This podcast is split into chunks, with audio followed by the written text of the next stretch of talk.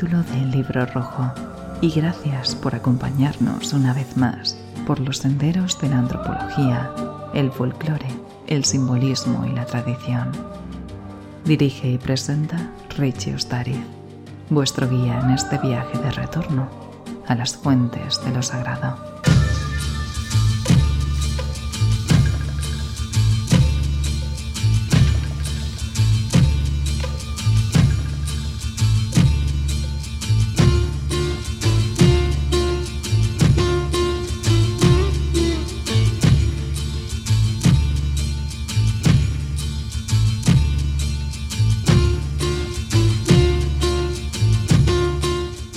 Capítulo 132. Historia y filosofía del yoga.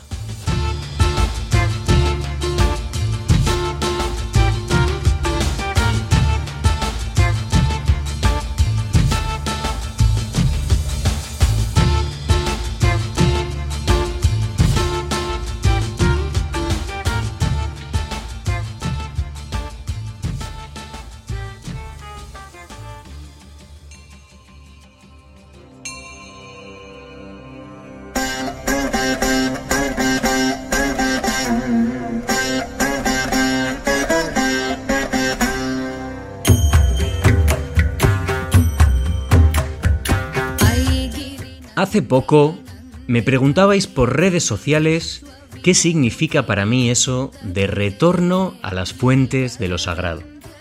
Pues bien, cuando veo hoy en día en esas mismas redes sociales millones de publicaciones con la etiqueta yoga, junto a fotos de gimnasios, ropa deportiva de colores chillones y marcas publicitarias, se me cae el alma a los pies y pienso que justamente eso es lo opuesto a las fuentes y a lo sagrado.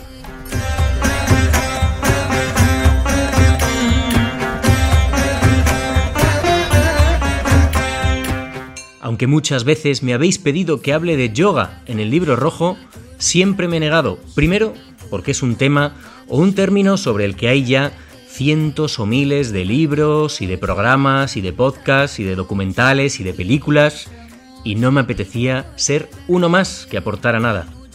Así que siempre tuve claro que ese capítulo llegaría cuando alguien pudiera contarnos de verdad, con el rigor académico que emana del estudio de las fuentes, qué es el yoga.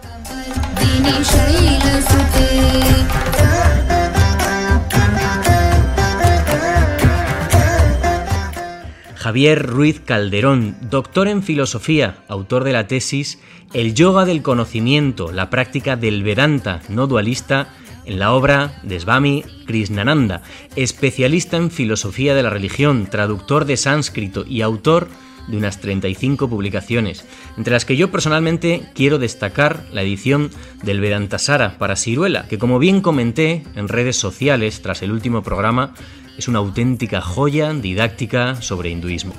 Javier, bienvenido a El Libro Rojo y gracias por acompañarnos en este nuevo viaje de retorno a las fuentes de lo sagrado. Eh, muchas gracias a ti por invitarme. Eh, para mí es un honor estar en esta serie de podcast por la que ha pasado gente tan interesante.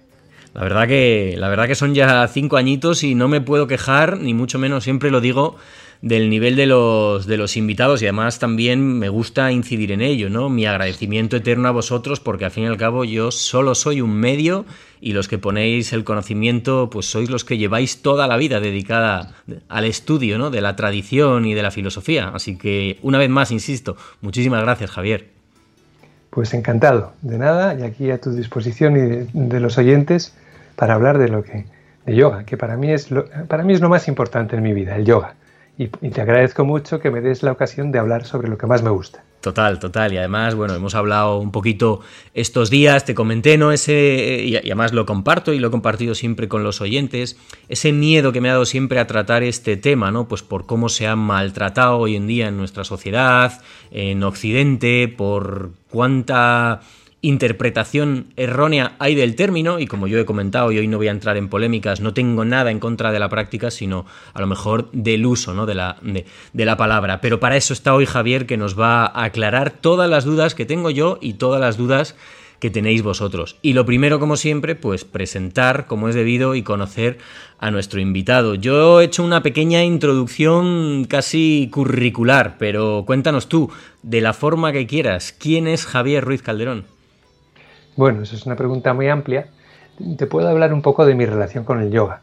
Eh, yo nací en, el año 61, ya llevo una trayectoria y desde muy pequeño me empezó a interesar, me empezaron a interesar la espiritualidad y, bueno, algunas mm, disciplinas orientales, las artes marciales, etc. Pero para los, cuando tenía 12, 13 años ya podía decir prácticamente que era hindú o budista, porque en aquella época no tenía claro lo que era una cosa, lo que era otra.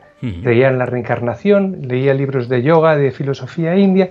Eh, llegó un momento, es algo así como que todo ese tipo de mm, enseñanzas, sobre todo mm, asiáticas, de sabiduría de Asia, mm, conectaron profundamente conmigo desde el principio. Uno de los de los puntos culminantes o, una influencia muy decisiva la tuvo eh, una película, una serie que había en la tele que se llamaba Kung Fu, en la que un monje zen que andaba por, por Estados Unidos buscando a su hermano, pues acababa peleándose siempre. Pero mm, había escenas de este monje con su maestro en China, eh, de sabiduría, y me encantaba. Cuando salía su maestro o cuando él demostraba esa paz interior, esa ecuanimidad, eso me encantaba y yo pensaba, yo quiero conocer maestros como este, quiero aprender a vivir de esa manera, con esa paz y ese amor y esa sabiduría. y ahí empezó todo. Poco a poco, pues bueno, empecé a practicar. Luego, cuando llegó la época de estudiar, de los estudios, estudié filosofía, me especialicé en filosofía india, luego he estado muchos años en la India. Eh, y mm, empecé con la tradición, con la escuela de yoga de Sivananda, que es una de las que combina lo que se puede llamar el yoga moderno, lo que ahora se conoce como yoga, con el yoga tradicional, el yoga como un camino espiritual. Luego fui a la India ya, conocí a mi primer maestro, Swami Krishnananda, en un ashram, un monasterio en el Himalaya, estuve yendo a verle, hice la tesis sobre él, sobre su filosofía. Estuve yendo a verle todos los años hasta el año 2001 que murió o que dejó su cuerpo, como se dice en la India, y dos años después me hice discípulo de Amma, una maestra muy popular, mm, que, muy conocida porque abraza a mucha gente, pero es muchísimas otras cosas aparte de eso. Y actualmente soy discípulo de Amma. Mi nombre indio es Shankara, ese, es mi nombre espiritual, es un nombre de Shiva. Shankara significa el que da la felicidad. Bueno, es un cuando uno le pone un nombre espiritual, lo que le están poniendo también es como un, objetivo o un, algo que describe aquello que tenemos en nuestro interior y que tenemos que intentar expresar en nuestra vida. Qué bueno. Mira, y aprovechando y para que como siempre nos gusta ir también conociendo conceptos, detalles, datos que a lo mejor no estaban previstos pero que van surgiendo. Esto del, del, nombre indio no lo habíamos encontrado hasta ahora en el, en el, programa. ¿Es algo que te asigna tu maestro, en este caso maestra? Eh, bueno, el nombre indio me lo habían puesto antes, me lo habían puesto ya en el centro de yoga Sivananda. Es una tradición. Vendría a ser... Eh, eh, nosotros tenemos, todos tenemos un nombre que nos ponen cuando nacemos. Ese nombre lo identificamos con nuestra personalidad humana. Pero en el yoga, en el Vedanta, en la tradición india, eh, se supone que no somos solo este ser humano con el que nos podemos identificar, sino que en nuestro interior, en lo más profundo de nosotros, hay una realidad que no es limitada, no es perecedera, que es infinita, que es eterna, que es absoluta, que es divina, se podría decir. Y por eso eh, muchas veces eh, el nombre espiritual que te ponen es un nombre de, Dios, de una divinidad. de, por ejemplo, mi mujer, que también está en el mismo camino, se llama Lakshmi, que es una diosa india. Yo me llamo Shankara, que es un nombre de Shiva. O sea, ese nombre sirve para recordarnos nuestra esencia divina o nuestra esencia infinita, que va mucho más allá de la identidad humana con la que nos identificamos normalmente.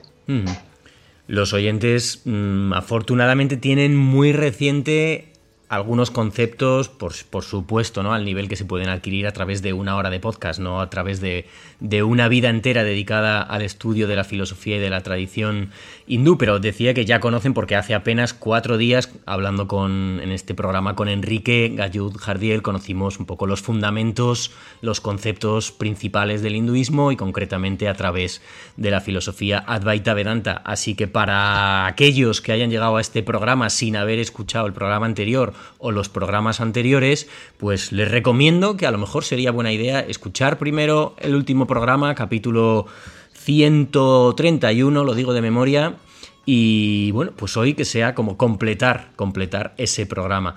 Eh, te iba a preguntar precisamente para esta forma de completar ese capítulo, eh, Javier, nos habló mucho Enrique, pues sobre todo esto que estás comentando, ¿no? Sobre el absoluto, sobre el Atman, el Brahman, pero yo quería incidir en una cosa que va a tener mucho que ver con el programa de hoy, ¿no? La salvación, la liberación, el sufrimiento, que son conceptos sobre los que no profundizamos demasiado y a lo mejor nos puedes dar un pequeño repaso para entender qué peso tienen a la hora de estudiar el hinduismo? Eh, no solo el hinduismo, sino mm, todas las filosofías indias, menos una, hay una filosofía que es materialista completamente, pero eh, todas las filosofías indias, hindúes, budistas, jainistas, sikhs, todas tienen en común una serie de conceptos fundamentales. El primero es la idea de que la existencia normal, tal como la llevamos, que consiste en ir intentando satisfacer nuestros deseos, es una forma de existir que es insatisfactoria.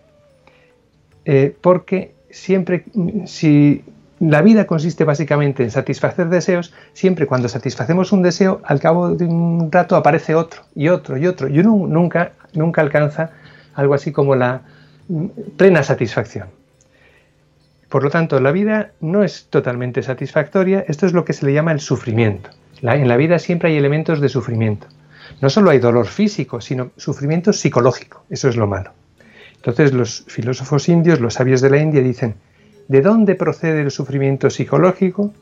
Analizan eh, la existencia humana y llegan a la conclusión de que la causa del sufrimiento es el apego. El apego significa el deseo compulsivo. El deseo es algo bueno. De hecho, si no tuviéramos deseos, no nos moveríamos, no haríamos nada, nos quedaríamos parados y nos moriríamos.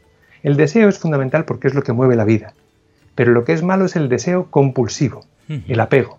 Es como deseas algo tanto que dices, no puedo vivir sin eso. Uno se engancha, es como pasa con las drogas en general. Uno se, engancha a una droga, al alcohol, al uso de pantallas, a, eh, comer mm, tales o cuales cosas. Eso es lo malo, el apego.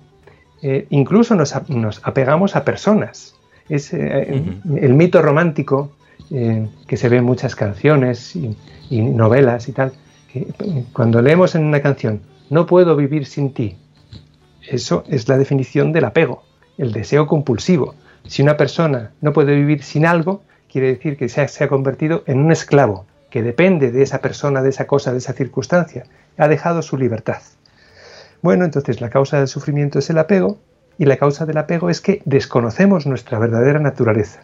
Si miramos en nuestro interior descubrimos que somos algo infinito, algo mucho más amplio, una cosa perfecta, maravillosa. Y estamos buscando fuera, en los objetos, en las personas, en las circunstancias, estamos buscando la felicidad que llevamos dentro de nosotros. Lo que nos propone la filosofía india en general es que miremos hacia el interior, hacia nuestro corazón, y ahí descubriremos la realidad absoluta el amor, la felicidad, eh, la compasión, una maravilla, un tesoro tremendo que tenemos dentro de nosotros, pero que no conocemos. Hombre, lo conocemos un poco. Mm, mm, en momentos especiales sentimos este amor, esta paz, la felicidad, etc. Pero no, no continuamente. El objetivo de toda la filosofía india es llegar a descubrir nuestra verdadera naturaleza y por tanto a llegar a un estado de ecuanimidad, paz, amor, compasión universal. Eso es la liberación. Ese es el estado al que se aspira en todas las filosofías indias y en particular en el yoga. El otro día cuando en el, programa, en el capítulo con Enrique utilizamos una fórmula un poquito diferente de programa porque como en mi caso el hinduismo pues es un tema que me... o la filosofía, como estás diciendo, ¿no? la filosofía oriental no tiene por qué ser solo hinduismo es un tema que me toca mm, más fuerte personalmente, le dije, en vez de hacer preguntas tan pautadas como otras veces, digo, voy a intentar tirar de ser aprendiz, ¿no? Y, hacer hmm. preguntas que haría alguien que, que quiere saber más y que duda, ¿no? A medida que estabas hablando, Javier, se me iban ocurriendo mil, mil, mil preguntas que haría mientras damos un paseo. Pena no tener, no tener esa oportunidad hoy, ese tiempo, pero lo haremos, lo haremos, lo haremos, para, conseguir definir perfectamente qué es ese apego y qué es el desapego, ¿no? Porque como bien dices, es imposible no vincularse de alguna manera a ciertas cosas o a ciertas personas. Es, bueno, es, difícil. Eh, fíjate, le preguntamos una vez a Swami Brahmananda, un gran maestro que vivía en el Himalaya, en su monasterio, le preguntamos, eh, ¿el sabio tiene deseos o no tiene deseos? y él dijo, el sabio tiene deseos, pero son suaves, y si puede, los satisface. Y si no puede satisfacerlos, se le pasan. Eso es la sabiduría, es la libertad. Uno tiene deseos porque es un ser humano, pero no está enganchado a ellos, no es un esclavo. Lo propio del sabio es que es libre. El sabio es la persona libre. Y eso es a lo que se aspira con el yoga. Por eso se llama liberación, mukti o moksha. Liberación es liberarse de la esclavitud del apego. Eso es, eso es todo. Eso es el resumen de toda la filosofía india y en particular del yoga, porque el yoga no es otra cosa que la espiritualidad del hinduismo. Es sinónimo. Yoga es la espiritualidad del hinduismo y no hay otra definición tradicional de yoga. Que bueno, pues ahora vamos a, bueno, vamos a dedicar todo el programa a conocer la historia del yoga, los tipos de yoga y como bien estabas haciendo, Javier, pues vamos a empezar por definirlo propiamente, ¿no? ¿A qué denominamos yoga? Y podemos directamente empezar ya por el propio término, ¿no? ¿Qué significa el término yoga? Y hacer un poquillo un viaje en el tiempo hasta cuándo comienza a utilizarse. Vamos a empezar por el término. Sí. Eh, esto que acabo de decir, este esquema de esclavitud, bueno, mm, sufrimiento, apego, ignorancia y liberación de todo esto, estas ideas empezaron, se iniciaron en unos textos, bueno, se recogen en unos textos antiguos que se llaman las Upanishad. Hay, una, hay ediciones españolas buenas, hay una muy reciente de Juan Arnau. Eh, mm, son, ahí empieza lo que se puede llamar yoga, ahí empieza en realidad la filosofía y la espiritualidad de la India empieza con las Upanishad. Pero y ahí dentro de las Upanishad hay una de ellas que se llama Kata Upanishad, que es ya como del siglo III o por ahí antes de Cristo, y ahí aparece por primera vez la palabra yoga utilizada. Ahí se dice tal como lo utilizamos, como se utilizó posteriormente, como camino de liberación. Yoga significa un camino de liberación. Y eso hasta, hasta la actualidad. Todavía actualmente mm, el yoga tradicional eh, sigue significando esto. Mi maestra de yoga, que es Amma, pues lo que nos propone es que descubramos nuestra verdadera naturaleza y alcancemos la liberación. Eso ha sido el yoga desde entonces hasta la actualidad. Dentro de esta historia del yoga, por llamarlo de alguna manera, vamos a identificar tres grandes etapas, ¿verdad, Javier? Ah, bueno, sí. Hay una... Eh, uno, el texto más conocido de yoga se llama los Yoga Sutras, los Yoga Sutras o aforismos sobre el yoga. Luego quizá hablemos más sobre esto. Pero claro, al ser el, texto principal se le, llama, se le llama el yoga clásico. Es la forma clásica de yoga. Hay muchísimas formas de yoga, muchas variedades. Por eso no se puede hablar de la tradición del yoga, sino de las, las tradiciones del yoga. Hay una gran variedad. Pero la forma mm, de yoga propiamente dicho es el yoga de los Yoga Sutras, el yoga clásico. Es un texto que es como del siglo II, III o IV después de Cristo. Pues bien, entonces hay una manera de clasificar eh, o de dividir la, historia del yoga. El yoga clásico, que es el de los Yoga Sutras, y todo lo que viene antes es el yoga preclásico. Y lo que viene después es el yoga posclásico. Entonces, ¿veis? Tenemos yoga preclásico, yoga clásico, que es el de los Yoga Sutras, y yoga postclásico, que es lo que viene después. Esas son las tres grandes etapas. Perfecto, pues así ya lo tenemos más clarito y podemos empezar a, estructurar ahora lo que vamos a ir aprendiendo en nuestra cabeza. También vamos a distinguir como vamos a ir viendo, tipos de yoga. Y podíamos empezar, bueno, hemos hablado, nos has comentado ya lo que tiene que ver con la ignorancia, superar esa ignorancia. Hablábamos mucho el otro día con, con Enrique sobre el conocimiento, ¿no? Y ese va a ser el primer tipo de yoga, el Inanna Yoga. Sí, es el... Hay como cuatro o cinco formas de yoga principales, hay muchísimas, como he dicho antes. Eh, el Jnana Yoga, el yoga del conocimiento. ¿Veis ahí? Mm, Jnana Yoga, Jnana, es como si se escribiera con ñ. Jnana, Yoga. Jnana significa conocimiento. Eh, yo me acuerdo, bueno, a Enrique Gayud le conozco muchísimo, somos muy compañeros, amigos, estamos ah, en, Estamos en el Instituto de Indología, los dos. Hace muchísimo tiempo que hemos, hemos dado mesas redondas juntos, hemos colaborado. Él es secretario del Instituto de Indología, del que soy miembro desde hace mucho. Bueno, mm, son vidas paralelas. Él, eh, pero nuestra perspectiva sobre el hinduismo es diferente, porque el hinduismo es muy variado. Entonces, cada uno tiene. Hay muchas maneras de ser hindú. Él es hindú de una manera, yo de otra. Porque también los dos nos identificamos con el hinduismo. No solo lo estudiemos, sino que los dos reconocemos que somos hindúes, pero de maneras muy diferentes. Yo, por ejemplo, pertenezco a la Federación Hindú de España, que es la organización que recoge a los hinduistas de España ante el Estado, etc. Él es más independiente y no le gusta pertenecer hmm. a, cosas, a organizaciones religiosas, entonces él es más por su cuenta. Pues él insiste muchísimo en el conocimiento. Y a mí me parece que la línea del yoga del conocimiento es importante, pero es solo una entre otras.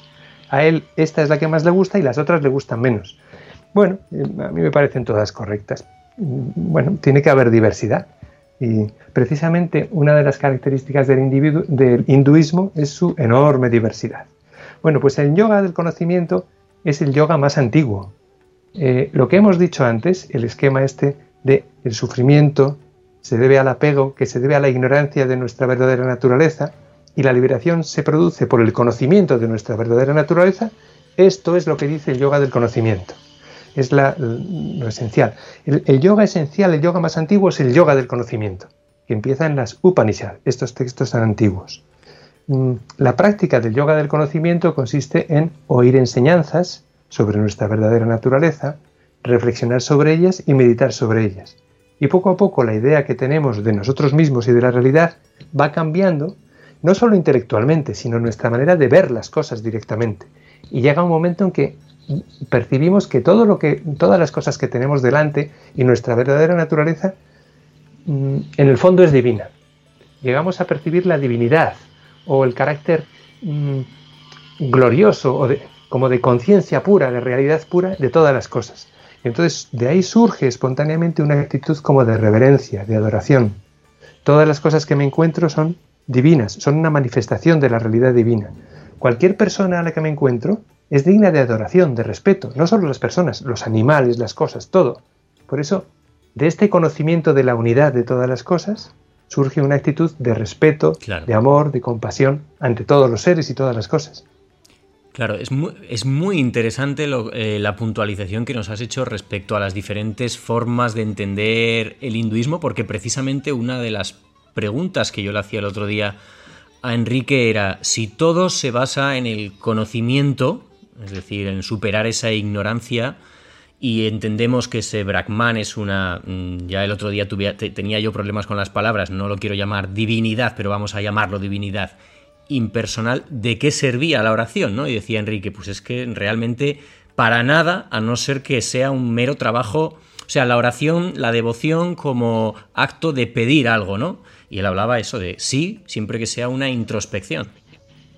Bueno, eso ahí ya ves, eh, Mm, hay diferentes enfoques. Él tiene mucho ese enfoque de conocimiento, de yoga del conocimiento. No sé si me comentaste que habías hablado o pensabas hablar con una persona que se llama Juan Carlos Ranchandanio o no. Mm, no, me suena, ¿no? Ah, bueno, no. Es que su enfoque del hinduismo es totalmente distinto, es puramente devocional. Es, es un enfoque de fe, de amor, de amor a Dios. Para él, él diría justo lo contrario que decía Enrique.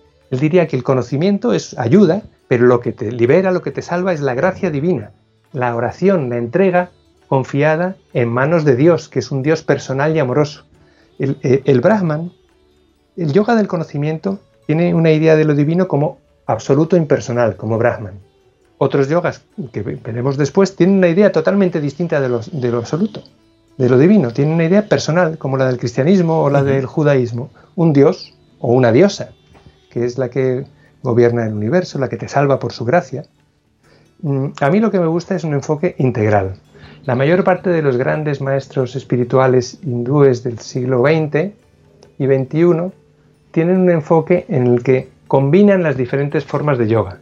El yoga del conocimiento, el yoga de la devoción, yoga de la acción, yoga de la concentración, yoga tan los diferentes yogas los combinan porque claro, el yoga es un trabajo muy difícil. Uno tiene que llegar mm, el objetivo es llegar a la libertad completa, a la, a la, mm, a la experiencia absoluta, a, la experiencia incondicionada. Eso requiere una disciplina muy larga durante muchos años de práctica y, cambiar totalmente la manera de actuar, de ver las cosas y de sentirlas. Entonces, eh, hay muchos maestros que defienden un yoga integral, dicen, mm, ¿por qué vamos a usar solo el intelecto, como hace el yoga del conocimiento? ¿O por qué vamos a usar solo el, amor, el corazón, la afectividad, como hace el yoga de, la devoción? Mejor es combinar los diferentes yogas, utilizar todos los aspectos de la persona y de esa manera el resultado será mucho más eficaz.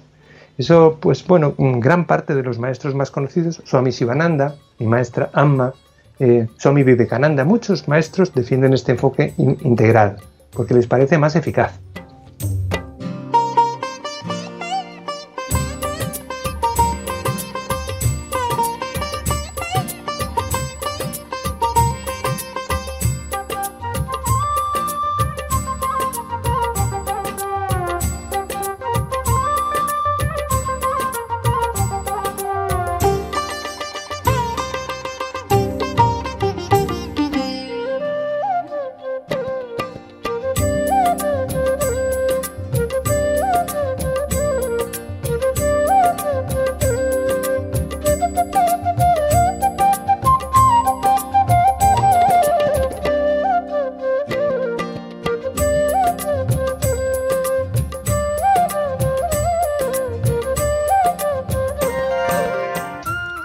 Javier, hemos hecho una maravillosa introducción sobre lo que es el yoga, un poco repasar conceptos básicos del hinduismo como esa salvación. Hemos hablado un poquito del conocimiento, pero también hemos comentado que hay otros caminos, ¿no? Como vamos a ir viendo, de la devoción, de la concentración o de la acción.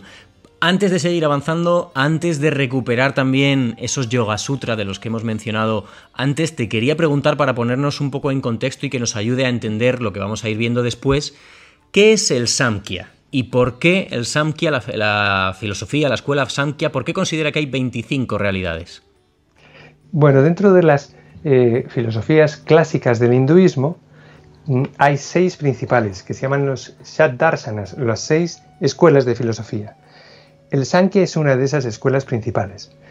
Hay otra que es muy conocida, que es el Vedanta, de, las que, de la que ya habló Enrique el otro día.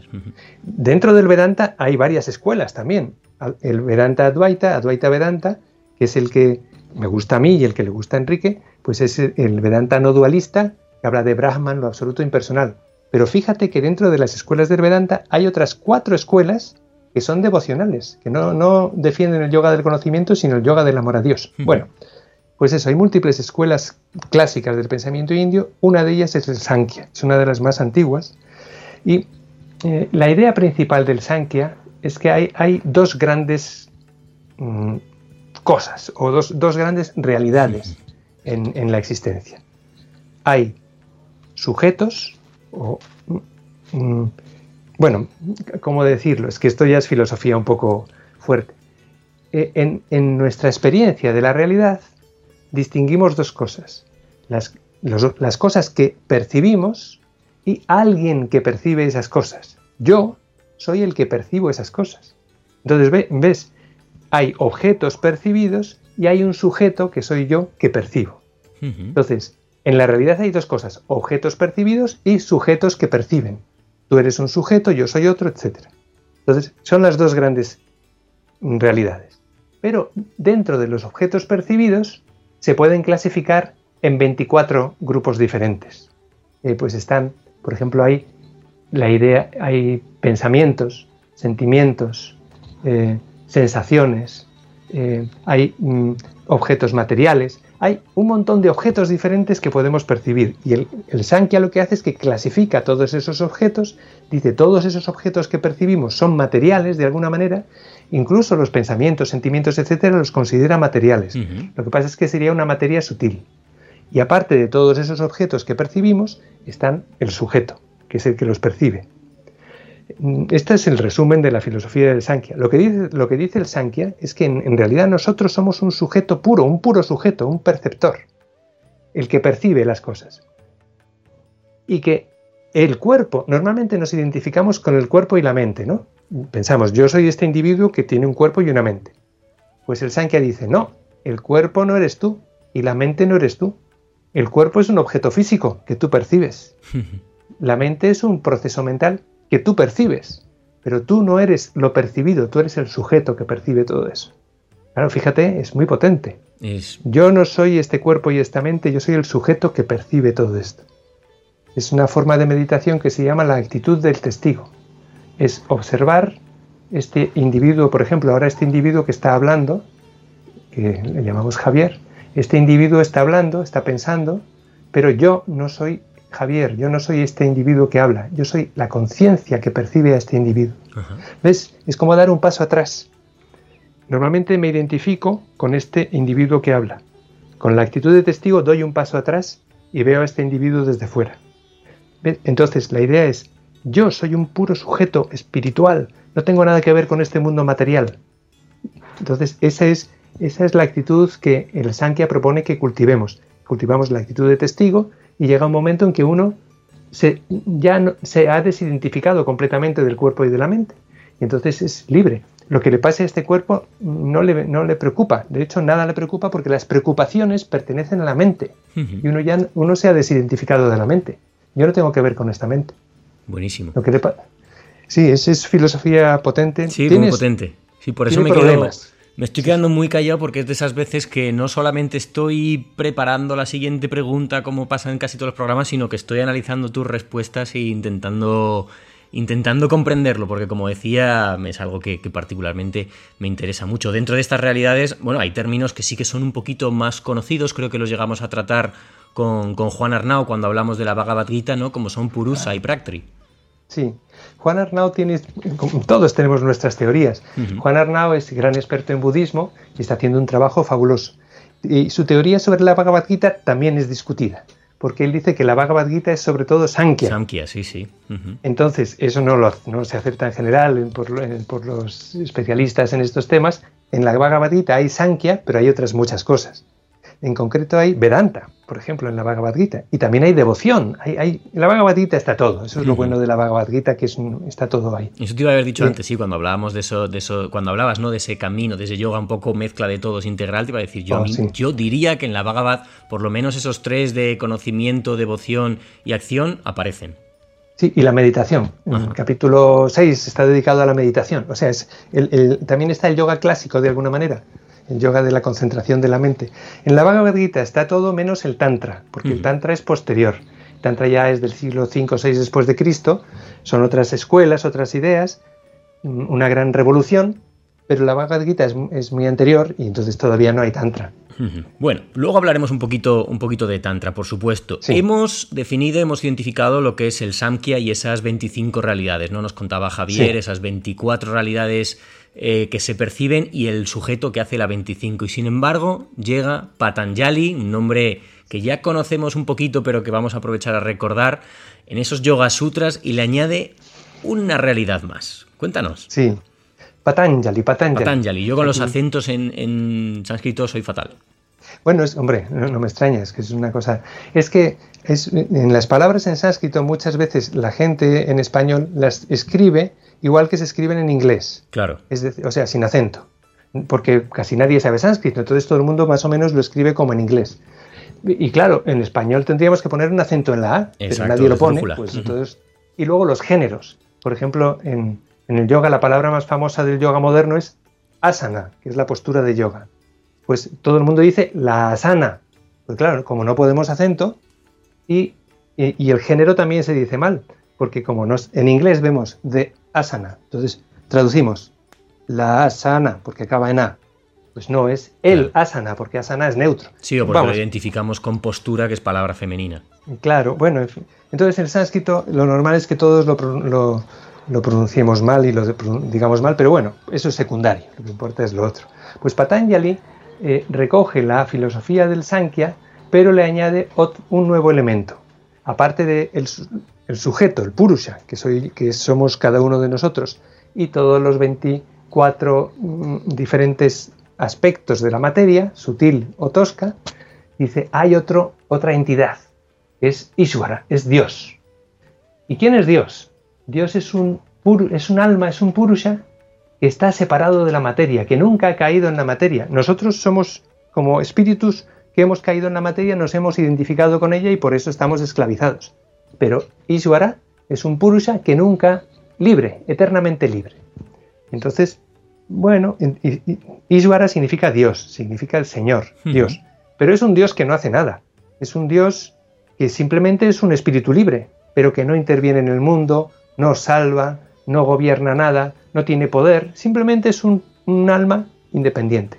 Claro, esto es un Dios que es una birria, no hace nada, sirve para meditar, eso sí, uno medita en el Purusha, medita en un alma pura, etcétera, y eso le pues estimula y motiva y tal, pero en realidad es como podríamos decir que es mm, el teísmo de los Yoga Sutras es una especie de ateísmo cortés. Dice, en realidad no hay Dios, pero vamos a llamar Dios a este alma que está ahí. Mm, bueno, pues eso es lo que se ha añadido, pero luego los Yoga Sutras es el texto antiguo, hay muchos comentarios. Entonces ya los diferentes comentaristas van adaptando la filosofía de los Yoga Sutras a sus propias creencias. Entonces ya muchos comentaristas posteriores dicen, no, no, este Dios sí, es un Dios creador, es un Dios que gobierna el universo, etc. Ah. Pero en los Yoga Sutras es un Dios que no hace nada y que verdaderamente no es Dios. Claro, la, pregunta que le vendría ahora a un aprendiz de grado cero como yo es si hemos hablado muchas veces de Brahman, ¿cuál es la diferencia o cuál es la similitud entre ese Brahman y el Isvara? Porque claro, en realidad el Brahman nos diría que esas 26 realidades son el Brahman. Claro, es que el Brahman es el término que se usa en el Vedanta, o en las Upanishads y en el Vedanta. Brahman significa la realidad única, absoluta, lo único, la totalidad. En cambio, Isvara es mm, en la filosofía mm, se habla de tres grandes temas, que son el alma, el mundo y Dios. Son los tres grandes temas de la metafísica, de la filosofía. Entonces, en el Vedanta, el alma, el mundo y Dios son Brahman. Solo existe Brahman y, todo esto que vemos en el mundo es Brahman. Las almas de cada uno, el alma de cada uno es Brahman y Dios es Brahman. Todo es Brahman. En cambio, en el Vedanta dicen, el mundo, pues es todos estos objetos materiales, es la materia. El alma, pues hay muchas almas individuales. Y Dios, pues hay un alma por ahí que está suelta, que no hace nada, que es Dios. ¿Ves? Es, una filosofía totalmente distinta. Hmm, ya veo, ya. Podemos ver muy bien, eh, mm, resumir muy bien todas las filosofías indias y occidentales mm, mm, diciendo qué piensan sobre el alma, el mundo y Dios, que son los tres temas de la metafísica. Qué bueno. Pues ya que estamos en los Yoga Sutra, ya que estamos en ese yoga, llamémoslo clásico, creo que estaría bien hacer un pequeño, breve o rápido repaso, lo que sea necesario, para conocer esas ocho etapas, ¿no? Esas en los que consiste un poco la liberación, según el yoga clásico.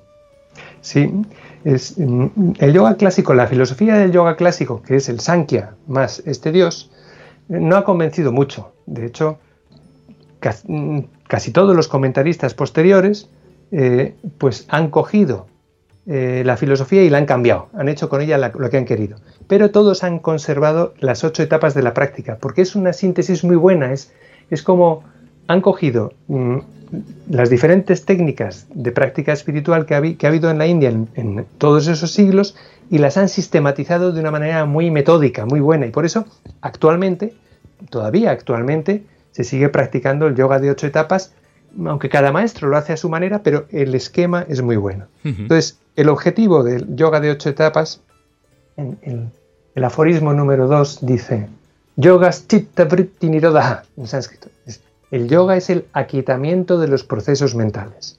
El objetivo es que la mente se aquiete, entre en un estado de serenidad. Entonces, ¿esto cómo se consigue? Mediante el control de la mente. Pero la mente es muy sutil, es difícil controlarla directamente. Por eso proponen muchas prácticas previas que sirven para ir aquitando la mente. La primera es llama, una serie de normas de conducta, no violencia, decir la verdad, no robar, es una especie de normas éticas. Si uno no se comporta éticamente, difícilmente su mente va a estar aquietada o va a estar serena. Mm, eso, o sea, primero un poco de ética. Lo fundamental, la no violencia. Segundo, ni llama, una serie de prácticas que purifican, que preparan, por ejemplo, estudio de, textos espirituales o mm, eh, devoción a Ishvara, a Dios, mm, cultivar la devoción. Eh, por ejemplo, tapas, que significa prácticas ascéticas, como se hace en el cristianismo, se hace ayuno, silencio, uno puede pasar una noche de vigilia meditando, diferentes prácticas preparatorias. Eso es niyama. Y luego ya viene lo que conocemos ya más propiamente como el yoga. Tercero, asana, la postura de meditación. Hay que aprender a estar sentado en una postura de meditación con las piernas cruzadas, la espalda recta, porque cuando uno aquieta el cuerpo, se comprueba que cuando uno serena y relaja el cuerpo, la mente también se serena. Por eso se practica la postura de meditación. Cuarto, pranayama, control de la respiración. Cuando uno ya sabe estar sentado cómodamente un tiempo en una postura de meditación, controla la respiración. Respiración profunda, lenta, serena, porque se ha comprobado también que la mente y la respiración están muy unidas. Cuando uno está nervioso, respira agitadamente. Cuando está tranquilo, respira despacio. Cuando está dormido, respira de otra manera. Por tanto, si uno controla la respiración, eso facilita que la mente se vaya aquitando. Pratyahara, el quinto paso. Introversión o abstracción de los sentidos. Es ir practicando, haciendo la práctica de que uno se sienta en la postura, respira relajadamente, despacio, y se va, mm, va virtiéndose hacia el interior, se va introvirtiendo, se va separando del exterior, de manera que uno, aunque haya ruidos, aunque eh, pasen cosas, haga calor, uno se desentiende un poco del exterior. Luego viene dharana, la concentración, la capacidad de centrar la mente en un objeto. Puede ser un objeto físico, uno mira algo, o un sonido, una idea, un pensamiento, una visualización. Eso es la concentración. Pero claro, la concentración, uno intenta concentrarse y se distrae. Y luego vuelve a concentrarse y se vuelve a distraer. El, el, séptimo elemento, dhyana, la meditación, significa que uno se concentra y puede permanecer concentrado durante un tiempo ininterrumpidamente. Eso es lo que se llama propiamente meditación. En realidad, cuando decimos que meditamos, no meditamos. Estamos haciendo concentración intentando meditar. La meditación es un resultado, es algo que se consigue, no, no es algo que se logra directamente. Pero bueno, en la meditación, la séptima, eh, séptima etapa, ya la mente está bastante concentrada. Pero la concentración se vuelve completa en, la, octava etapa, en la octava etapa que se llama samadhi. Es la absorción plena de la mente. La mente se centra totalmente en el objeto de meditación hasta el punto que uno deja de sentir que yo estoy meditando en un objeto, ya solo queda el objeto. Una mente que es capaz de concentrarse de esta manera tan absoluta es la mente que puede percibir la diferencia, que puede percibir su verdadera naturaleza. Puede darse cuenta, puede comprender y ver directamente que yo no soy este cuerpo, yo no soy esta mente, yo soy el Purusha o soy el Brahman, depende de la filosofía que siga cada practicante. Estas son las ocho etapas, ¿ves? De control, autocontrol, control de la mente, desde lo más superficial, que son unas normas éticas, hasta lo más profundo, que es el samadhi, que es la plena absorción de la mente en el objeto de meditación. Cuando uno es capaz de practicar samadhi, mm, pues lo practica todos los días durante mucho tiempo, llega un momento en que ya mm, se instala en ese estado de serenidad y de eh, ecuanimidad mental. Ya llega un momento en que ya no necesita meditar, sino que está siempre así. Ya no puede, no puede perder ese estado de libertad y de paz interior. Entonces es cuando se dice que ha conseguido la liberación. Y eso es el resumen del yoga. Qué bueno. Qué bueno, hay un término que hemos dejado antes eh, ya avanzado, Javier, eh, otro de esos términos que hoy en día pues se mal utiliza eh, bastante igual porque se ha visto reducido a un contexto únicamente sexual que es el tantra. Cuéntanos qué es el tantra y en mm. qué consiste. Sí, es verdad, el tantra hay mucho cuento. se dice, el tantra es el yoga del sexo. Bueno, eso, pues el tantra es una tradición espiritual y religiosa en general que se extendió por toda la India eh, alrededor del siglo V o VI después de Cristo. Eh, influyó en el budismo, en el hinduismo, jainismo, en todo, porque mm, tiene muchos elementos, pero hay uno muy importante. Lo que propone el Tantra es que, filosóficamente, dice, todo esto que vemos en realidad es una manifestación de la realidad divina. Todo esto no, no, hay que oponer la materia al espíritu, no hay que oponer el mundo a, lo divino. En realidad son dos aspectos de la misma realidad. Todo este universo, eh, se podría decir, hay dos aspectos en lo divino, o dos aspectos de la realidad. Son este que vemos, que es la materia, el mundo material, y el otro aspecto que es el espíritu trascendente, Pues son las dos caras de la misma moneda. Son el aspecto material visible y el aspecto espiritual invisible. Eso en algunas tradiciones dicen, esto es Shakti, la diosa, la, mater, la mater, la materia es la mater, la madre divina, que se manifiesta como toda esta energía. La diosa, la Shakti. La Shakti significa la energía divina. Es el aspecto femenino, inmanente, visible de la divinidad. Y el otro aspecto es Shiva, la divinidad trascendente, el espíritu invisible. Son dos aspectos inseparables. No es que esté la materia por un lado y el espíritu por otro, es que la materia es espíritu y el espíritu es materia, son inseparables, como lo masculino y lo femenino, como dicen en China con el taoísmo, el yin y el yang, son los dos, caras de la misma moneda. Entonces, esto tiene sus consecuencias prácticas. El Tantra empezó a introducir en la práctica elementos que antes no se habían utilizado nada. Por ejemplo, la imaginación, pues antes, pues cuando uno meditaba, pues tenía algún concepto, alguna pequeña visualización, pero en el Tantra la meditación consiste en visualización, en visualizar, eh, pues, mm, por ejemplo, mm, imágenes en las que aparecen divinidades, o visualizar partes del cuerpo sutil, los chakras, etcétera, o visualizar, eh, o sea, es utilización de la imaginación. Utilización también de las energías sutiles. El prana, se habla del prana, es la vitalidad de la energía sutil que, eh, que, no percibimos pero que la sentimos, que es lo que nos da vida, que lo que da vida al cuerpo y lo que une el cuerpo con mm, la parte sutil de la persona. El cuerpo y la mente están unidos por el prana. Eso también se maneja mediante eh, en, el tantra. Eh, y se utiliza todo, todos los elementos materiales que antes no se utilizaban o se utilizaban muy poco, ahora se emplean en la práctica espiritual. Porque ellos dicen, si uno se cae al suelo, ¿cómo se levanta uno? Apoyándose en el suelo. Del mismo modo, estamos hundidos en la materia. ¿Cómo podemos ir más allá de, de la mundanidad? Apoyándonos en la materia. Uno de los elementos que usan, que era muy despreciado en la espiritualidad anterior, es el deseo. Entonces, eh, el manejo adecuado de los deseos puede ser utilizado en la práctica espiritual.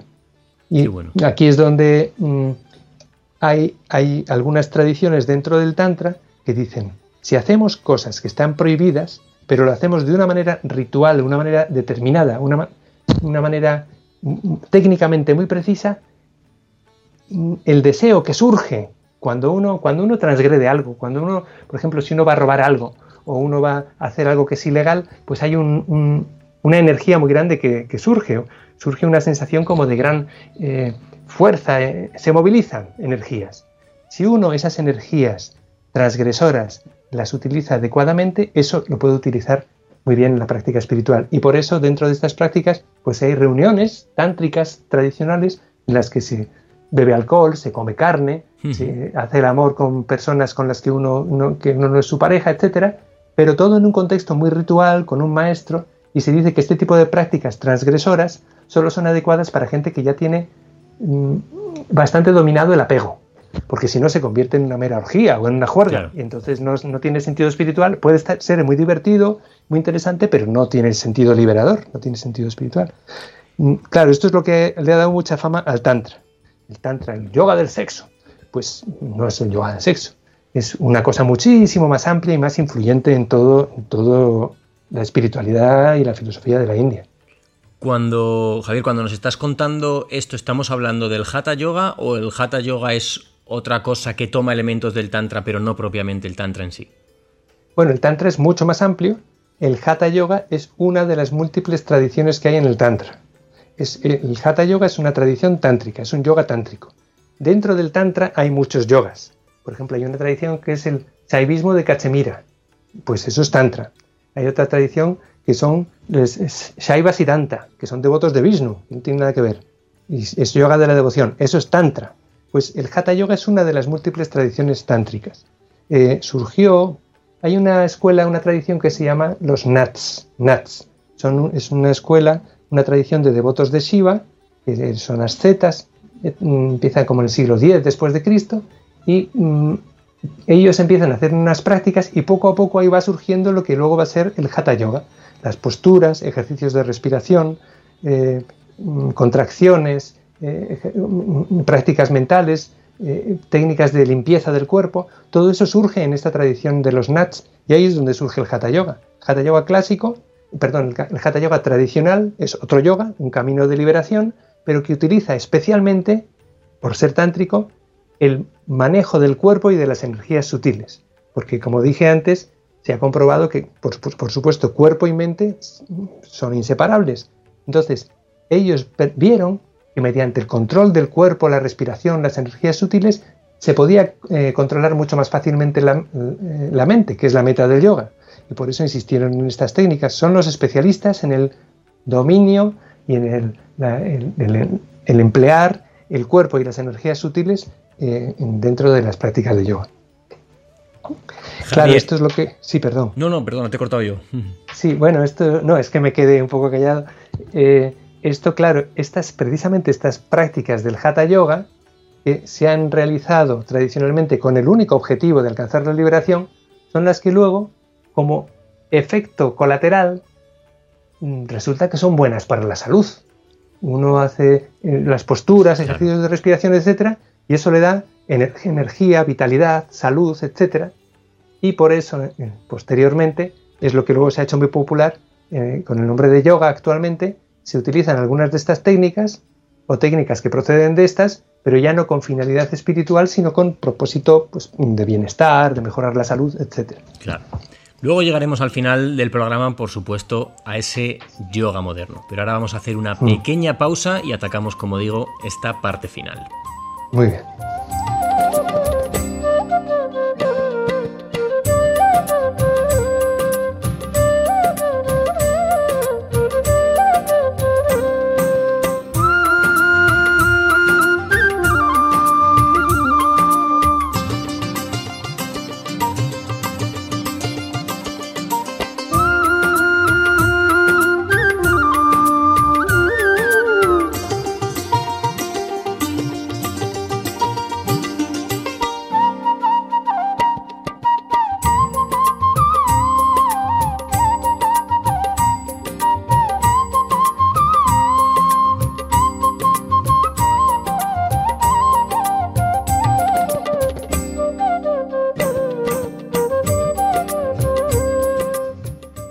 Javier, como hemos venido hablando, hemos, bueno, ya nos has contado varias veces, hemos mencionado que hay muchos o diferentes tipos de yoga. Hemos hablado del yoga del conocimiento, hemos hablado un poquito también de tantra.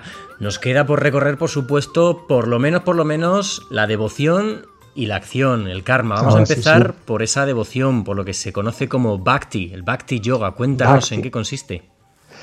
Eh, siempre cada forma de yoga va unida a una filosofía, como ya hemos visto, el yoga clásico basado en el Sankhya o el Vedanta, yoga del conocimiento basado en la idea de Brahman, de lo absoluto, pues el yoga de la devoción es el yoga que va unido a la idea de Dios, a la idea de Dios tal como la tenemos en, en Occidente. Es un ser que es infinito, que es todopoderoso, que es omnipresente y que es un ser personal con el cual uno puede relacionarse en una relación interpersonal de invocación, de yo-tú. Eh, este Dios personal es el que gobierna el universo y es también un ser amoroso, bondadoso, que quiere que los seres humanos, que todos los seres alcancen la salvación. Entonces, el ser humano cuando comprende esta gloria, esta majestad de Dios y su, bondad, eh, la actitud que puede tener ante, ante Dios o ante, o ante, la diosa, porque en el hinduismo hay muchas ideas de, Dios, algunas masculinas, otras femeninas, otras incluso andróginas, eh, hay toda clase de combinaciones en el hinduismo. Pues cuando uno comprende o siente esta maravilla que es Dios, este ser que nos ama tanto y que es tan poderoso, la actitud que mm, se nos propone es una actitud de entrega, de adoración, de oración, hágase tu voluntad. Es como el cristianismo, es como la espiritualidad cristiana, hindú, perdón, la cristiana, eh, sufí o, hebrea, judía. Es teísmo, es teísmo, es la fe en Dios, la salvación por la fe.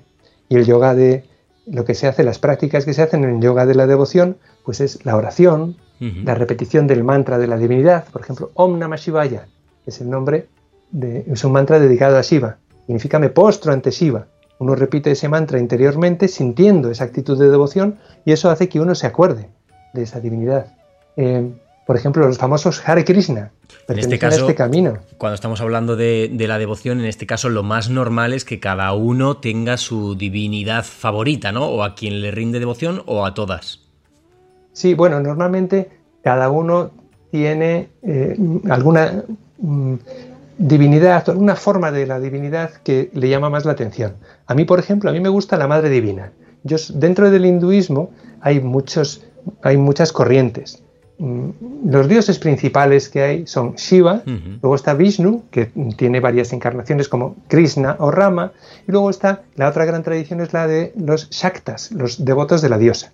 Yo soy devoto de la diosa, porque claro, cuando me imagino una divinidad, un ser amoroso que nos cuida, que quiere nuestro bien, pues a mí me llama más la atención la idea de una madre divina que de un padre celestial.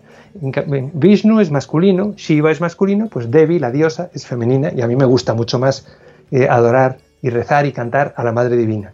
Pero de todas formas, aunque uno tenga un símbolo o una imagen preferida de lo divino, eh, eso no quiere decir que excluya a las demás. Hmm. Entonces, por ejemplo, yo puedo recitar himnos, rezar, eh, cantar canciones a otras formas de lo divino, porque en el fondo, claro, el hinduismo no es politeísta, es monista, de Brahman, de lo absoluto, o monoteísta. Mm, se piensa que hay solo una divinidad.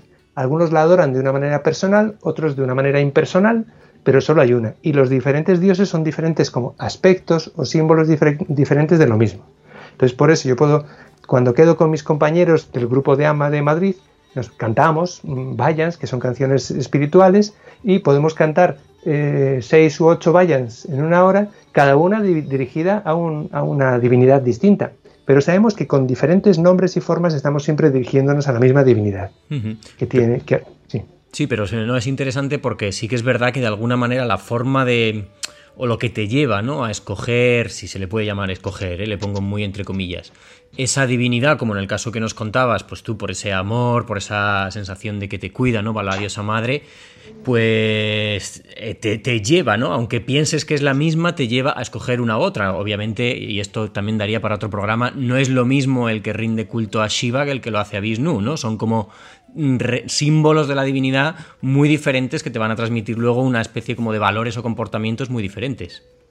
Sí, lo que pasa es que eh, en el hinduismo contemporáneo, desde el siglo XIX, hay una idea que, se, que estamos de acuerdo muchos o una gran mayoría, es que todas las diferentes nombres y formas de la divinidad y todos los diferentes caminos espirituales pueden llevar a la salvación. Pero no solo dentro del hinduismo, sino que todas las religiones, hay un texto de Swami Vivekananda de finales del siglo XIX, dice, no solo somos tolerantes y, somos tolerantes con las otras religiones, sino que afirmamos que todas las religiones son verdaderas. O sea, no que sean buenas y tal, sino que todas son verdaderas. ¿Por qué? Porque todas, todas pueden llevar a la santidad, a la perfección espiritual. Todo el mundo puede alcanzar la liberación por la religión en la que se encuentre. Hombre, a no ser que sea una religión, que sea una secta horrible, pero todas las religiones normales bien practicadas han producido santos. Hay santos increíbles en, todas las grandes tradiciones y todas ellas son buenas. Lo que pasa es que depende de cada uno, depende de dónde se encuentre cada uno, psicológicamente, también de sí, el carácter que uno tenga. Mm, por ejemplo, imaginemos que lo que queremos es subir a la cumbre de una montaña. O, pues hay diferentes caminos y depende muchísimo de dónde se encuentre cada uno. Si yo estoy en el norte de la montaña, pues cogeré un camino que parta del norte. Y otro que esté en el sur, pues cogerá uno que parta del sur. Y llegaremos al final al mismo, a, la meta, a, la cumbre de la montaña. Y cada uno dependiendo de dónde se encuentre. Si hay alguien que es muy joven y, elástico, igual mm, trepa una pared muy empinada. Una persona mayor pues irá por un camino más lento, dando más curvas. Depende todo de cada uno. Y pero todo, cada camino espiritual o cada religión, cada tradición es la mejor para aquel que la sigue. Qué maravilla. Me voy a quedar con esa analogía y me la voy a guardar. algún día la voy a soltar eh, por ahí porque me ha encantado. Además, también como montañero que soy. ah, sí, ah, qué bien. La verdad que me quedaría charlando todo el día contigo, Javier, pero tenemos que ir recorriendo lo que nos queda para llegar precisamente hasta esa cumbre que es el final del capítulo de hoy. Y nos quedaba por tratar el karma, la acción. Ah, sí. el karma yoga es muy importante. Es, el tema del karma yoga está desarrollado, como todo, en la Bhagavad Gita. es. que en la Bhagavad Gita es el texto que trata más a fondo este tema. En la Bhagavad Gita está el yoga del conocimiento, el de la concentración, el de la devoción y el de la acción. Y mm, es un tipo de yoga muy práctico, porque claro, antes de la Bhagavad Gita, lo tradicional era que cuando uno quería llegar a la liberación, lo que tenía que hacer era hacerse monje, eh, abandonar la sociedad, retirarse y dedicarse a la práctica espiritual. Lo que dice el yoga de la acción es que no hace falta hacerse monje para dedicarse enteramente a la práctica de yoga, a la vida espiritual. Lo que dice el yoga de la acción es que la vida corriente se puede convertir en yoga cuando uno se hace monje puede meditar ocho horas diarias, puede dedicarse mm, todo el día a meditar, etc. Cuando uno está en casa, tiene que dedicar un tiempo a, trabajar, a estar con la familia, tiene diferentes obligaciones, diferentes dharmas, dharmas. Son cosas que uno tiene que hacer porque es lo que uno debe hacer. El karma yoga nos propone que cumplamos nuestro dharma con una actitud tal que ese dharma se convierta en, en yoga, y la actitud que nos proponen es cumplir nuestro Dharma con una actitud de desapego, de ecuanimidad. Sea, por ejemplo, yo tengo mi trabajo de profesor en la universidad y fuera de la universidad. Pues hacerlo, no solo para ganar dinero, sino hacerlo de la mejor manera posible para servir a los demás y mm, mm, con una actitud mm, que lo que más me preocupe no sea ganar más dinero, no sea el resultado, sino hacerlo de la mejor manera como servicio a la sociedad, con una actitud de entrega, como si uno estuviera haciendo un ritual en el templo, hacerlo de una manera totalmente dedicada pero con ecuanimidad. Esa es la actitud de karma yoga. Y entonces, claro, si uno consigue cumplir sus dharmas familiares, sociales, laborales, etcétera, con esta actitud, pues mm, bueno, puede dedicar cada día un rato a la práctica de yoga, meditación, eh, puede meditar un rato, estudiar las escrituras, hacer cantos, reunirse con otra gente un día a la semana, tal, pero y el resto del tiempo que está dedicándose a, su, trabajo y a la vida normal, eso también puntúa como yoga. Eso también nos va purificando interiormente, si uno lo hace con esa actitud. Eso es una maravilla porque, claro, hace que no sea necesario hacerse monje o irse a un, monasterio, a una cueva en el Himalaya para alcanzar la liberación, sino que uno pueda alcanzar la liberación en esta vida. Eso lo en la vida corriente. Eso decía Swami Sivananda, mi gran maestro, decía, el yoga no nos pide que abandonemos nada, sino que nos pide que espiritualicemos todos los aspectos de nuestra vida. Y entonces, bueno, ya, eso estamos practicando, seríamos un yoga de, un yogi de dedicación exclusiva, aunque hagamos una vida de lo más normal. Eso es el karma yoga. pues llegamos, habiendo hecho ese recorrido por los diferentes tipos de yoga y aprovechando a conocer otros muchos conceptos dentro de la filosofía y la tradición de la India, llegamos hasta, vamos a decirlo, hasta tiempos modernos, hasta tiempos contemporáneos. Mm, no todo es, lo voy a poner muy entre comillas, no lo digas Richie, no lo digas, no todo es gimnasia en el yoga, también hay un camino espiritual contemporáneo, ¿verdad? Bueno, fíjate que hasta ahora no hemos dicho nada, o sea, por ahora solo hemos hablado de espiritualidad. Eh, y dentro del yoga eh, contemporáneo, eh, bueno, el hinduismo o la tradición hindú, la tradición espiritual hindú ha seguido existiendo en el siglo XX y sigue existiendo actualmente. Y por ejemplo, mi maestra, Amma, es una gran maestra hindú, una gran maestra de yoga, que, bueno, pues mm, lo que enseña pues es el, a meditar, cantamos cantos devocionales, estudiamos las escrituras, etc. Y bueno, muchos de sus discípulos en su vida han hecho ni una postura de yoga ni nada parecido. Es, sigue siendo el yoga como mm, tradición espiritual. Pero mm, eso es el yoga contemporáneo, el yoga, el yoga contemporáneo mm, como continuación de la tradición espiritual. El yoga contemporáneo ha integrado elementos occidentales muy interesantes. Por ejemplo, en el, Swami Vivekananda, a finales del siglo XIX, eh, propuso que sería muy bueno combinar la espiritualidad mm, india con la racionalidad occidental. Occidente es más fuerte en racionalidad, en técnica, ciencia, etc. Y la India, pues bueno, tenía una gran tradición espiritual. La combinación de ambos aspectos serían muy buenos para, eh, para la humanidad en general. Esta, esta combinación. Entonces, y luego también Occidente tiene una dimensión social muy importante, por el cristianismo también, por todas las ideas de la modernidad occidental, la democracia, etc. Esa dimensión social está muy cultivada en Occidente. En la India como que se ha cultivado más la interioridad y en Occidente más lo social. Pues combinar ambos aspectos es muy importante. Por eso, en el yoga contemporáneo espiritual, en el yoga en el sentido auténtico, eh, casi todos los maestros están de acuerdo en que la mejor manera de adorar a Dios o de contemplar al Brahman es servir a los demás. El servir a las personas, el, hacer, el actuar eh, con amor y compasión, ayudando a la gente que sufre, a los que sufren, a los que pasan problemas, es una forma de yoga. Eh, es decir, ha sido integrado en el yoga contemporáneo como un elemento importantísimo de la práctica. Si, por ejemplo, con Amma hay una práctica que es SEVA, servicio desinteresado. Es la práctica básica. Lo que hacemos es, todos los discípulos de Ama es SEVA, de algún tipo. Yo me dedico a traducir libros de cosas de, Ama al español.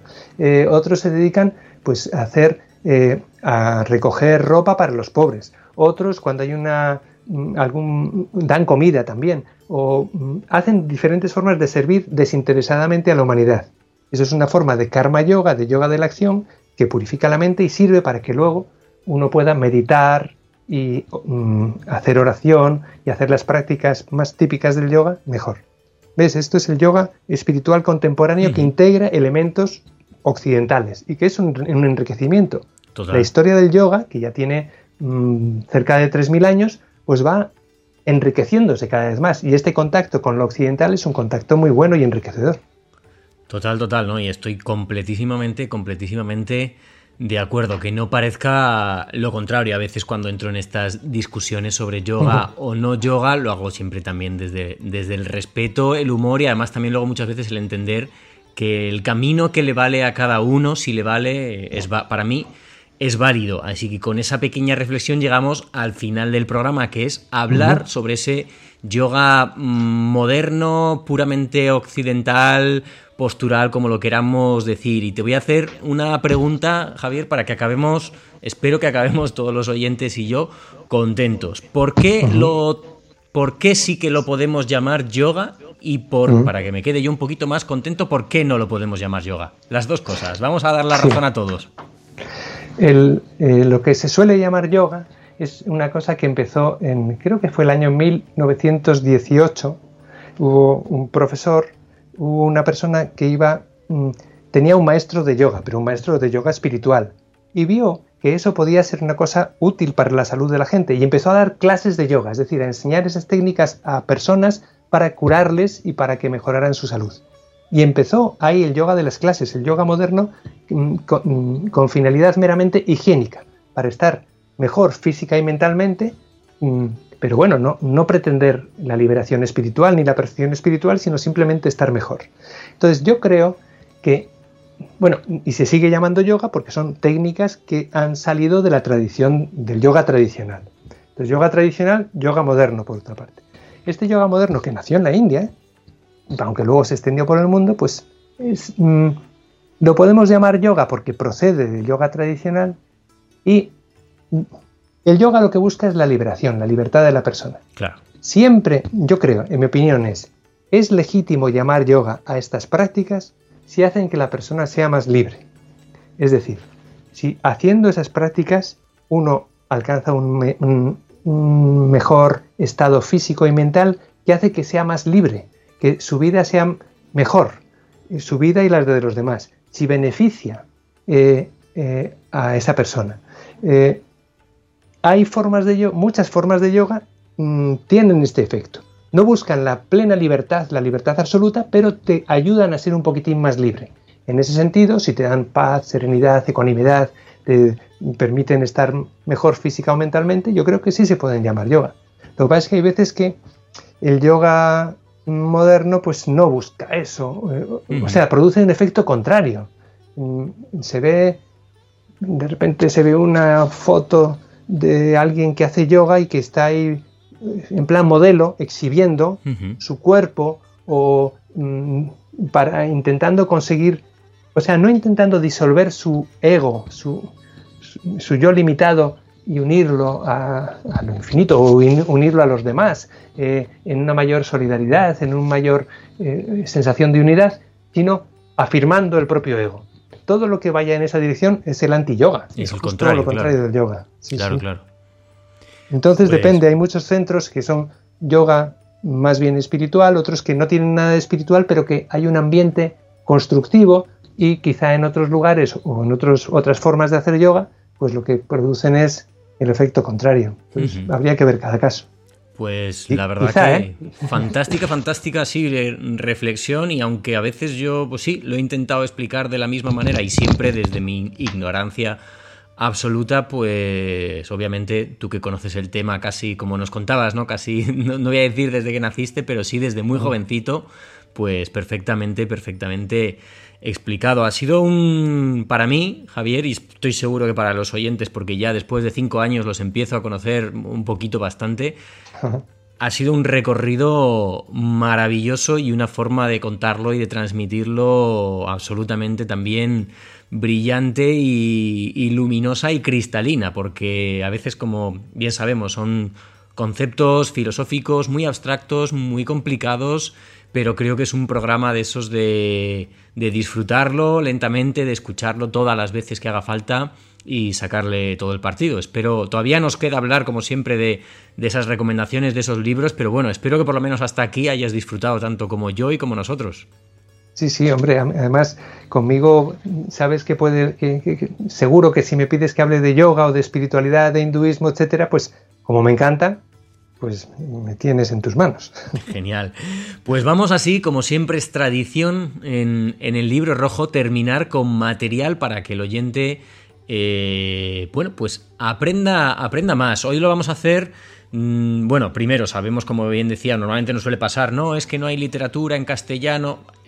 En el tema de hoy hay infinita literatura, con lo cual nos vas a tener que hacer un poco, Javier, de filtro hacia dónde dirigirnos para, para aprender del mejor modo, correctamente. Pero también, por supuesto, aparte de recomendar lo que nos quieras recomendar, quiero que recomiendes tu propio trabajo, tus servicios, cómo llegan los oyentes a ti, porque sé que tienes una página, una página web donde un poquito nos cuentas, hay artículos, hay libros, no sé si también hay cursos, talleres, y yo estoy seguro que muchos de los oyentes van a estar interesados por las formas en las que nos, nos has contado el tema de hoy en, bueno, pues en acercarse a tu trabajo, así que ahí lanzo lanzo dos guantes y recoge primero el que quieras trabajos de terceros o tu propio trabajo. Vale, primero voy a decir lo mío y así luego ya puedo explayarme con, la bibliografía. Fenomenal. Eh, bueno, pues yo ahora, mm, aparte de dar clase en la universidad, hace tiempo que estoy dando cursos y clases, etcétera, sobre pues historia y filosofía del yoga, eh, pensamiento indio, hinduismo, budismo o pensamiento de Asia, sánscrito, canto védico, meditación, etcétera. Doy muchas clases y cursos y ahora, claro, con lo del eh, confinamiento estoy aprendiendo a manejar muy bien las videoconferencias. Entonces ya estamos, bueno, y en la universidad nos tienen maltratados, tenemos que aprender una cantidad de programas y cosas. Bueno, todo esto se encuentra accesible más o menos en una página web que es jruizcalderón.com así todo, jruizcalderón.com. Y ahí tengo, es como una presentación general de, las cosas que hago. Y ahí hay artículos, están los libros que he escrito, eh, apuntes de algunos de los cursos que he hecho, algunos enlaces a, vídeos. Bueno, ahí podéis ver un poco de qué va el trabajo que he hecho y si a alguien le interesa, pues, pues con mucho gusto, eh, pues estaría contento de, conoceros y, hacer algo juntos. Perfecto, como siempre, y como ya lo saben los oyentes, mañana, como siempre, un día después de, que se lance este programa, pues aparte de la bibliografía que nos comentará ahora Javier, pues también en redes sociales, en Facebook y en Twitter, añadiré el enlace a esta página web para que nadie se pierda. Muy bien, muy bien, pues muchas gracias. Luego, sobre yoga en general, hay infinitos libros, pero algunos libros generales. Eh, bueno, primero voy a mencionar un libro mío, la verdad es que siento eh, eh, la inmodestia. Es un libro pequeñito que se llama Breve Historia del Hinduismo. Y ahí lo que cuento es toda la historia del hinduismo desde el origen hasta la actualidad. Y dentro del hinduismo, claro, la espiritualidad, que es el corazón del hinduismo, el yoga. Es una manera de tener una visión de conjunto. Luego, ya más profundamente, hay un libro que es gordo, para quien le interese mucho el tema, se titula La tradición del yoga, de George Feuerstein. La tradición del yoga está en Herder, es un libro muy gordo, pero que es muy interesante. Ahí habla de todos los yogas, de toda la historia del yoga. Hay 20 textos de yoga traducidos.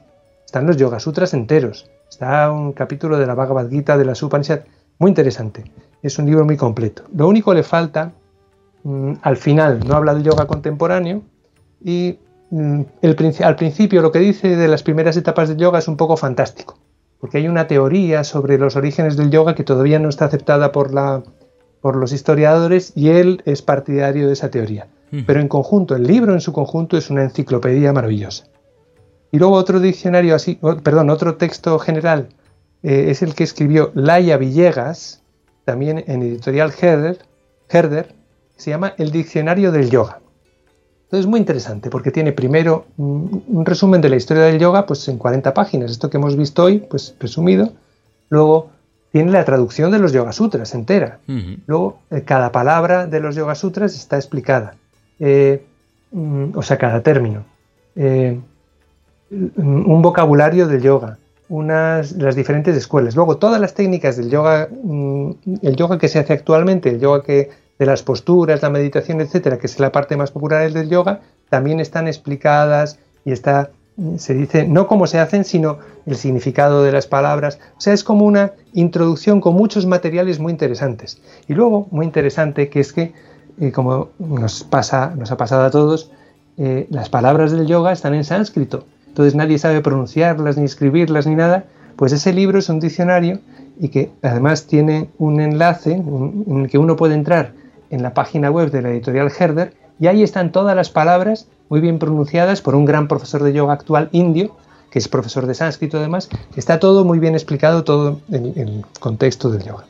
Eso son como grandes cosas generales. pues, hay, ah, no, no, perdona, sí, sí, continúa.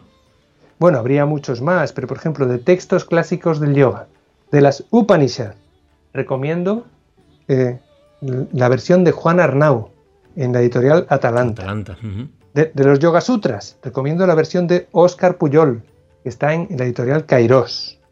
de la Bhagavad Gita, pues recomiendo la versión de Fernando Tola en eh, editorial Biblioteca Nueva. O, si uno es un buscador espiritual, pues mejor la de Swami Shivananda, que está en la editorial Librería Argentina. Bueno, y podría seguir así indefinidamente con libros de yoga, claro. Qué maravilla. Qué maravilla. No, no, no sigas más porque mañana tengo que hacer la lista en Twitter y si no me va a quedar muy larga. vale, muy bien. No, de, fuera broma, de verdad ha sido un auténtico, auténtico placer conocerte, eh, iba a decir charlar, sí, eh, Javier. Eh, y que nos hayas hecho este maravilloso regalo para un tema que, como comentaba, mm, no es que no quería tratar, todo lo contrario, quería tratarlo, pero necesitaba encontrar la manera de tratarlo eh, correctamente. Así que muchísimas gracias por ello.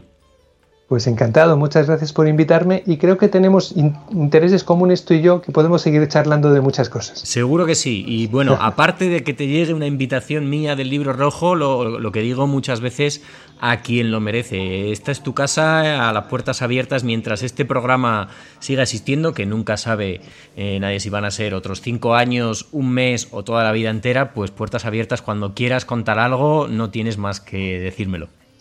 Vale, muchas gracias. Lo dicho, Javier, un abrazo enorme y mil gracias por acompañarnos en este nuevo viaje de retorno a las fuentes de lo sagrado. Hasta la próxima.